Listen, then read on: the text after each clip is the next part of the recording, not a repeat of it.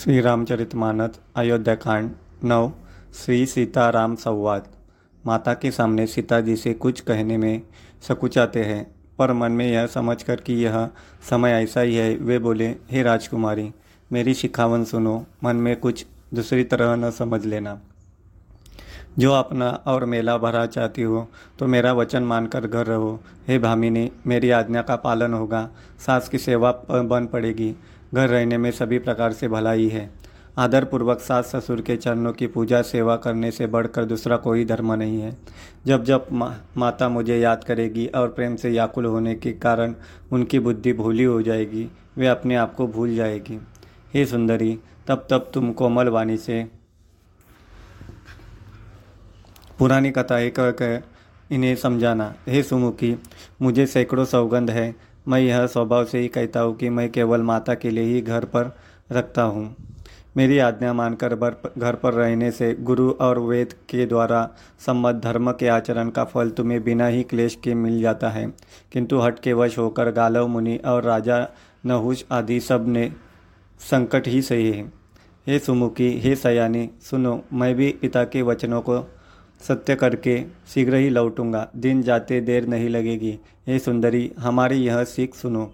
हे वामा, यदि प्रेमवश हट करोगी तो तुम परिणाम में दुख पाओगी। वन बड़ा कठिन, क्लेशदायक और भयानक है। वहाँ की धूप, झाड़ा, वर्षा और हवा सभी बड़े भयानक है। रास्ते में कुछ कांटे और बहुत से कंकड़ हैं। उन पर बिना जूते के पैदल ही चलना होगा। तुम्हारे चरण कमल कोमल और सुंदर है और रास्ते में बड़े बड़े दुर्गम पर्वत हैं। पर्वतों की गुफाएँ को दरे नदियाँ, नद और नाले ऐसे अगम्य और गहरे हैं कि उनकी ओर देखा तक नहीं जाता। रीछ, बाघ, भेड़िए, सिंह और हाथी जैसे भयानक शब्द करते हैं कि उन्हें सुनकर धीरज भाग जाता है। ज़मीन पर सोना, पेड़ों की छाल के वस्त्र पहनना और कंदमूल, फल का भोजन करना होगा। और वे भी क्या सदा सब दिन मिलेंगे, सब कुछ अपने समय अपने समय के अनुकूल ही मिल सकेगा। मनुष्य को खाने वाले निशाचर राक्षस फिरते रहते हैं। वे करोड़ों प्रकार के कपट रूप धारण कर लेते हैं। पहाड़ का पानी बहुत ही लगता है। वन की विपत्ति बखानी नहीं जा सकती। वन में भीषण सर्प, भयानक पक्षी और स्त्री पुरुषों को चुराने वाले राक्षसों के झुंड झुंड रहते हैं। वन की भयंकरता याद आने मात्र से धीर पुरुष भी डर जाते हैं। फिर हे मृगलोचनी, तुम तो स्वभाव से ही डरपोक हो। हे हंस गमनी तुम वन के योग्य नहीं हो। तुम्हारे वन जाने की बात सुनकर लोग मुझे अपेज देंगे, बुरा कहेंगे। मानसरोवर के अमृत के समान जल से पाली हुई हंसिनी कहीं खारे समुद्र में जी सकती है। नवीन आम के वन में विहार करने वाले कोयल क्या करील के जंगल में शोभा पाती है? हे चंद्रमुखी, हृदय में ऐसा विचार कर तुम घर पर ही रहो। वन में बड़ा कष्ट है। स्वाभाविक ही हित चाहने वाले गुरु और स्वामी के सिख जो जो सिख को जो सिर चढ़ाकर नहीं मानता, वह हृदय में भर पे पछताता है और उसके हित की हानि अवश्य होती है। प्रियतम के प्रियतम के कोमल तथा मनोहर वचन सुनकर सीता जी के सुंदर नेत्र जल भर आए। श्री राम जी के यह शीतल सिख उनको ऐसी जलाने जलाने वाली हुई, जैसे चकवी को शरद ऋतु की चांदनी रात होती।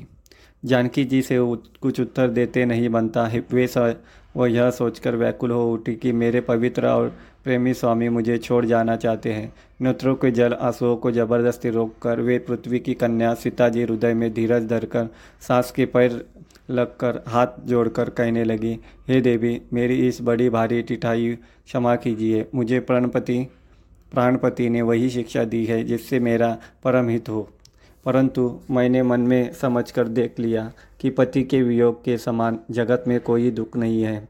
हे प्राणनाथ, हे दया के धाम, हे सुंदर, हे दुखों के देने वाले, सुखों के देने वाले, हे सुजान, हे रघुकुल रूपी कुमुद के खिलाने वाले चंद्रमा, आपके बिना स्वर्ग भी मेरे लिए नरक समान है। माता पिता, बहन, प्यारा भाई, प्यारा परिवार, मित्रों का समुदाय, सास, ससुर, गुरु, स्वजन, बंधु भाव सहायक और सुंदर सुशील और सुख देने वाले पुत्र। हे नाथ, जहाँ तक स्नेह और नाते हैं, पति के बिना स्त्री को सूर्य से भी बढ़कर तपाने वाले हैं। शरीर, घर, धन, पृथ्वी, नगर और राज्यपति के बिना स्त्री के लिए यह बड़ा सब शोक समाज है। भोग रोग के समान है, गहने भार रूप है और संसार यम यातना के समान है। हे प्राणनाथ, आपके बिना जगत में मुझे कुछ कहीं कुछ भी सुखदायी नहीं है।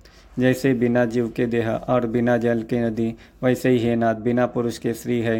हे नाथ, आपके साथ रहकर आपका शरद पूर्णिमा के निर्मल चंद्र के समान मुख देखने से मुझे समस्त सुख प्राप्त होंगे। हे नाथ, आपके साथ पक्षी और पशु ही मेरे कुटुंबी होंगे। वहीं नगर और वृक्षों की छाल की निर्मल वस्त्र होंगे और पर्णकुटी पत्तों की बनी झोपड़ी के स्वर्ग के समान सुखों की मूल होगी। उदार हृदय के वन देवी और वन देवता ही सास ससुर के समान मेरी संसार संसार करेंगे। और उषा और पत्तों की सुंदरी, सातरी ही प्रभु की सात कामदेव की मनोहर तोषक के समान होगी। कंद मूल और फल ही अमृत के समान आहार होंगे और वन के पहाड़ ही अयोध्या के सैकड़ों राजमहलों के समान होंगे। क्षण क्षण में प्रभु के चरण कमलों को देखकर मैं ऐसे मैं ऐसे आनंदित रहूँगी जैसे दिन में चकवी रहती है। यह नाथ अपने वन के बहुत से दुख और बहुत से भय, विषाद और संताप कहे। परंतु हे कृपा निदान वे सब मिलकर भी प्रभु आपके वियोग के लवकेश के समान भी नहीं हो सकते। ऐसा जी में जानकर, हे सुजान शिरोमणि, आप मुझे साथ लीजिए, यहाँ न छोड़िए। हे स्वामी, मैं अधिक क्या विनती करूँ? आप करुणामय है और सबके हृदय के अंदर की जानने वाले हैं। हे दिवन दीन बंधु, हे सुंदर, हे सुख देने वाले, हे शील और प्रेम के भंडार, यदि अवधि के तक मुझे अयोध्या में रखते हैं, और तो जान लीजिए कि मेरे प्राण नहीं रहेंगे। क्षण क्षण में आपके चरण कमलों को देखने, देखते रहने से मुझे मार्ग चलने में थकावट न होगी। हे प्रियतम, मैं सभी प्रकार से आपकी सेवा करूँगी और मार्ग चलने से होने वाली सारी थकावट को दूर कर दूँगी। आपके पैर धोकर पेड़ों की छाया में बैठकर मन में प्रसन्न होकर हवा करूँगी। पसीने के बूंदों सहित शाम शरीर को देखकर प्राणपति के दर्शन करते हुए दुख के लिए मुझे अवकाश ही कहाँ रहेगा? समतल भूमि पर घास और पेड़ों के पत्ते बिछाकर यह दासी रात भर आपके चरण दबाओगी। बार बार आपकी कोमल मूर्ति को देखकर मुझको गर्म हवा ही मिलेगी। प्रभु के साथ मेरी ओर देखने वाला कौन है? जैसे सिंह की स्त्री को खरगोश और सियार नहीं देख सकते, मैं सुकुमारी हूँ और नाथ वन के योग्य है। आपको तो तपस्या उचित है और मुझको विषय भोग। ऐसे कठोर वचन सुनकर भी जब मेरा हृदय न फटा तो हे प्रभु, हे पामर, प्राण आपके योग का भीषण दुख सहेंगे। ऐसा कर कर सीता जी बहुत ही व्याकुल हो गई वे वचन के वियोग को भी न सह सकी। विवेक, अर्थात शरीर विवेक के बात तो अलग अलग रही। वचन से भी योग की बात सुनकर वे अत्यंत विकल हो गई। उनकी यह दशा देखकर श्री रघुनाथ जी ने अपने जी ने जी में जान लिया कि हट पूर्वक उन्हें यहाँ रखने से ये प्राणों का न रखेगी। तब तो कृपालु सूर्यकुल के स्वामी श्री रामचंद्र जी ने कहा कि सोच सोच कर सोच छोड़कर मेरे साथ वन को चलो। आज विषाद करने का अवसर नहीं है। तुरंत वन गमन की तैयारी करो।